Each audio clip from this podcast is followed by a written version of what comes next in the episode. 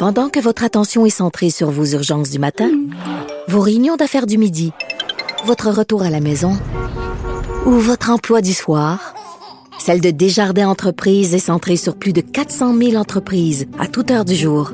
Grâce à notre connaissance des secteurs d'activité et à notre accompagnement spécialisé, nous aidons les entrepreneurs à relever chaque défi pour qu'ils puissent rester centrés sur ce qui compte, le développement de leur entreprise. Le retour de Mario Dumont, le seul ancien politicien qui ne vous sortira jamais de cassette. Mario Dumont et Vincent Dessureau. Cube Radio. Alors, c'est l'heure de la chronique euh, politique d'Emmanuel Latraverse. Bonjour, Emmanuel. Bonjour.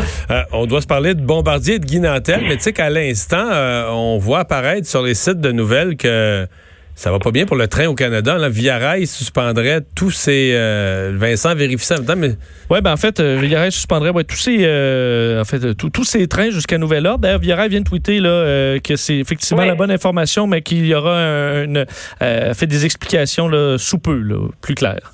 Un mot Mais là-dessus. c'est, avant- je veux dire, ça, ça illustre l'ampleur de la crise là, et la raison pour laquelle peut-être que le gouvernement euh, fédéral aurait dû se préoccuper de ce problème-là plus vite euh, que Eh prévu. boy. Faut dire que ce qu'il faut comprendre, c'est qu'il restait plus grand-chose du service de Via Rail qui était opérationnel. sais, dans le triangle là, euh, qui est le plus achalandé, là, qui est le triangle euh, Montréal, Ottawa, Toronto, la seule ligne qui fonctionnait encore, c'était la portion entre euh, Montréal et Ottawa. Et Ouais. donc, euh, Puis, puis vers Québec. euh, là. Ensuite, ensuite Ottawa vers Montréal vers Québec.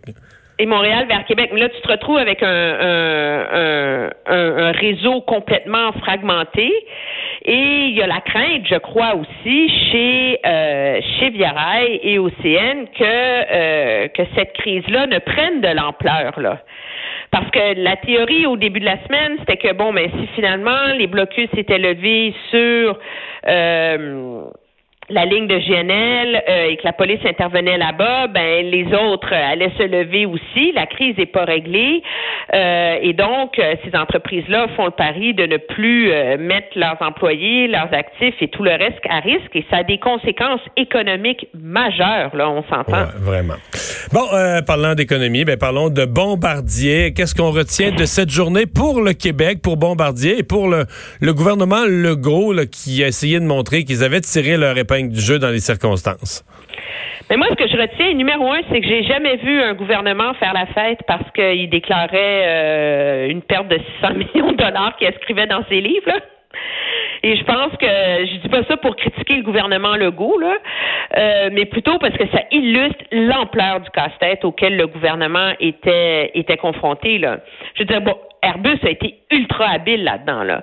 Il faut augmenter la capacité de production pour cet avion-là qui est super populaire. Ben, il dit à ses partenaires, allô les amis, si moi j'investis, il faut que vous investissiez aussi au moment où Bombardier a pas un rond à investir. Alors, moi, je pense objectivement que malgré le fait que ça donne un gros coup aux finances publiques d'un coup, objectivement, le gouvernement Legault avait pas euh, avait pas des as dans son jeu pour négocier. Là. Il s'en tire à bon compte, là, parce que d'une part, il a réussi à gagner des parts dans l'entreprise là, de, du Airbus 320 et il réussit à reporter le moment où ces parts vont être achetées par Airbus parce que c'était ça l'un des plus gros risques qui pesait sur l'investissement.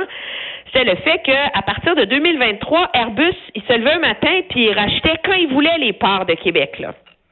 Donc, s'il décidait de racheter les parts de Québec le 10 janvier 2023, quand euh, les parts n'ont pas regagné leur pleine valeur, le 1,3 milliard de dollars n'a pas repris sa pleine valeur, ben là, Québec encaissait une perte et n'avait rien à dire. Le pari du gouvernement, c'est de dire au moins en 2026, le programme va être à pleine capacité, il va rouler, on va savoir ce que ça vaut.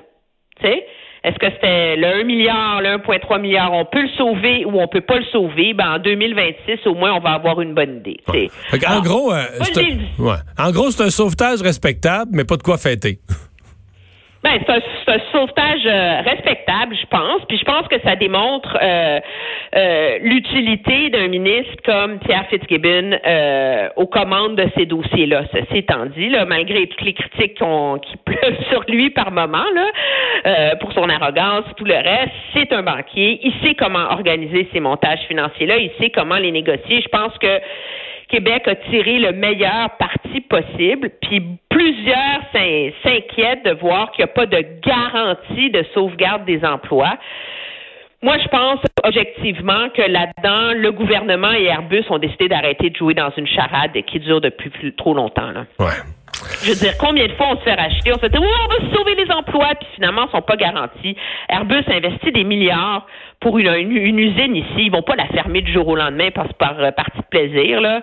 Alors, tant que c'est rentable, elle va rester là. C'est le message qui est lancé, puis c'est malheureusement, la triste réalité du monde industriel dans lequel on vit aujourd'hui. Bon. Et là, il reste la prochaine nouvelle pour Bombardier. On sait qu'il est à venir éventuellement. C'est celle qui concerne la division des transports, la division des trains. J'ai l'impression qu'on n'attendra pas longtemps. J'ai l'impression que ça aussi, c'est vraiment, euh, c'est, sur la table pour être réglé euh, d'ici euh, quelques jours ou quelques semaines. Oui, c'est, imminent. Alstom a fait une offre. Ce qu'il faut comprendre dans ce genre d'entente-là, m'expliquer quelqu'un qui est très au courant de comment ça se négocie, c'est que, mettons que Alstom offre 10 milliards, là. Alstom, ils vont pas payer le 10 milliards d'un coup. Pourquoi? Parce que faire ce qu'on appelle le due diligence, c'est-à-dire regarder le détail des livres, des contrats, des comptes recevables, des comptes payables, etc., ça prendra un an et demi. Alors, ils payent une partie au départ, puis après ça, ils disent, ben, une fois qu'on va rouler la compagnie, on va voir où sont les squelettes, puis on ajustera le montant qu'on vous doit. Alors, c'est ça qu'ils doivent être en train de négocier en ce moment. C'est quelle partie Bombardier va pouvoir recevoir tout de suite et quelle partie Bombardier va devoir attendre que vraiment le portrait financier et euh, minutieux fait par les avocats qui vont travailler pendant au moins deux ans encore là-dessus soit terminé. Parle-moi de Guy Nantel euh, qui s'est lancé dans la course. Qu'est-ce que tu as pensé de son lancement et de ce que ça change dans la course au PQ? Ben, moi, j'ai, moi, j'ai, j'ai vu un candidat euh, avec beaucoup d'humilité, ce qu'on n'attendait pas de lui, avec une qui a vraiment montré qu'il était capable d'apporter quelque chose de différent à comment faire de la politique. Quand il dit que euh, que si euh, que s'il voit qu'il est en train de perdre, que ça s'en va nulle part, il est prêt à se rallier, qu'il est prêt à accepter les meilleures idées. Il est un souverainiste pressé, qui met de l'avant l'idée qu'à un moment donné, euh, euh, tu peux pas euh, tu peux pas gagner un référendum puis espérer en faire un si t'en parles pas. J'ai bien aimé sa, sa comparaison en disant en disant euh, le pape va pas arrêter de, de, de parler de la religion en attendant que les églises se remplissent. Là. Alors moi j'ai vu quelque chose d'intéressant là-dedans. J'ai vu l'entrevue qu'il t'a donnée. Il était informé, il était bien au courant. Donc il y a une dose de sérieux pour rassurer sur sa candidature. Mais il y a deux gros points d'interrogation sur le sérieux de sa démarche dans mon esprit c'est le fait qu'il soit pas prêt à se faire élire député s'il n'est pas élu chef. Alors, qu'est-ce que Il a ça été, dit, il a ça? été, euh, ouais, là-dessus, il a été flou, là. hein? Non, il dit, mais j'y pense plus parce que je me rends compte que c'est intéressant, la politique. Ouais. Mais il a aussi dit Allô? a aussi dit qu'un humoriste a plus d'influence qu'un simple député d'arrière-ban. Ben, exactement. Sur la, sur la, euh, je suis pas sûr qu'il a tort, ceci dit, mais je suis pas sûr que ça se dit. Ben, d'un, je suis pas sûre que c'est vrai, là. Euh, ben, qu'un Ouais. simple député derrière-ban. Tout est relatif. Est-ce que tu essaies de changer le monde? Est-ce que tu essaies, parle aux députés qui règlent des dossiers sur leur sur leur, euh, leur, leur, leurs commettants, qui ont des problèmes de visa, qui ont des problèmes d'école, qui ont 2 millions Ouais. de problèmes, ben, ils sont pas mal utiles, là, tu sais. Euh, puis je pense qu'il va falloir qu'ils répondent aux problèmes fondamentaux de sa candidature, là? C'est comment il peut être un leader politique crédible qui revalorise la chose démocratique, parce que c'est aussi ça le mandat d'un chef, quand il a fait sa carrière et son nom à dénigrer la politique. Et comment? Ben, c'est Euh, en, de- dénigrant et en dénonçant l'ignorance des gens face à la politique, tu sais. Mais Alors, il y a comme, y a comme quelque chose à dénigrer la politique, ça? Suis pas d'accord. Hein? C'est-tu dénigrer la politique? C'est constater qu'une partie de la, de la, population est malheureusement pas au courant de rien, mais c'est un triste constat. Comment tu fais après ça pour dire que ça vaut la peine de vendre tes idées en politique et plaider qu'elles seront écoutées si ta conclusion sur l'état des choses, c'est que les gens sont des ignorants qui comprennent non, rien? Non, non, non, mais pas tous, là. Mais qu'il y en a, mais en même temps, est-ce que c'est pas un encouragement? En, présentant ça, est-ce que c'est pas un encouragement à toute la population à dire, euh, bon, Yann, informez-vous, informez-vous de quelque chose? Je pas, euh, j'ai pas. Euh, moi, j'adore ces vox pop. Moi, je trouve ça drôle, terriblement. non, ils sont mourants. Et puis moi, je l'ai vu à l'œuvre, c'est hallucinant. Là, dans un, tu sais, genre dans un rassemblement partisan de la coalition Avenir Québec, puis le monde, ils savent même pas c'est qui le chef. Là, tu sais, je veux dire, c'est hallucinant. Mais je pense que c'est comme un, comme, non, mais tu c'est incroyable. Donc, mais il y a une contradiction là-dedans. Là. Moi, j'ai un, j'ai un malaise là-dedans et j'aimerais ça l'entendre prendre le taureau par les cornes et répondre à ces interrogations euh, que ça suscite en tout cas, chez moi, comme observatrice de la politique. Mais la question lui sera euh, certainement posée, mais euh, c'est ça. C'est... En tout cas, il sait qu'elle s'en vient. Là. mais, mais, en même temps, euh, moi, l'autre question que j'avais, c'est, la notion d'équipe, parce que ce matin, il était quand même, il y avait deux, trois organisateurs avec lui, mais il était quand même seul. Bon, on peut dire, on peut pas tout faire la, même, la première journée, mais il n'a pas annoncé d'appui. Il n'y avait même pas un ténor ou un visage connu ou un ancien du PQ.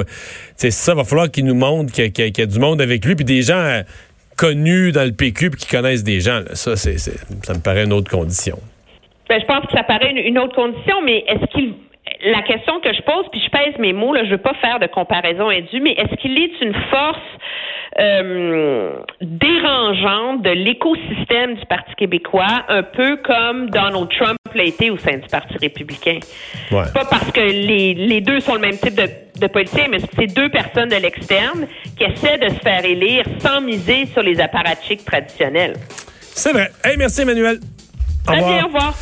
Bon, Vincent, c'est vraiment la nouvelle partout dans les dernières minutes. Euh, via Rail canadien national, c'est comme si on allait, on était sur le bord de paralyser tout ce qui est sur Rail au Canada. Oui, euh, d'ailleurs, j'ai une copie du message envoyé aux clients de Via Rail disant raison, c'est en raison de la fermeture du, du, du, réseau du CN dans l'est du Canada qui force euh, Via Rail à fermer, en fait, à stopper là, tous les services au Canada. Il n'y a plus de train au Canada de Via Rail. au Canada de Via Rail. La situation est en dehors. À compter de, demain, samedi, dimanche. Ben, ce que je comprends, c'est que en train de s'arrêter. Les, les gens, euh, les, les, trains se, se, se, ferment. Même certains qui se retrouvaient à mi-chemin se plaignent que Via Rail ne les aide pas. Alors, ils seront remboursés pour leur billet, c'est tout. Merci Vincent, merci à vous. On se retrouve demain, 15h.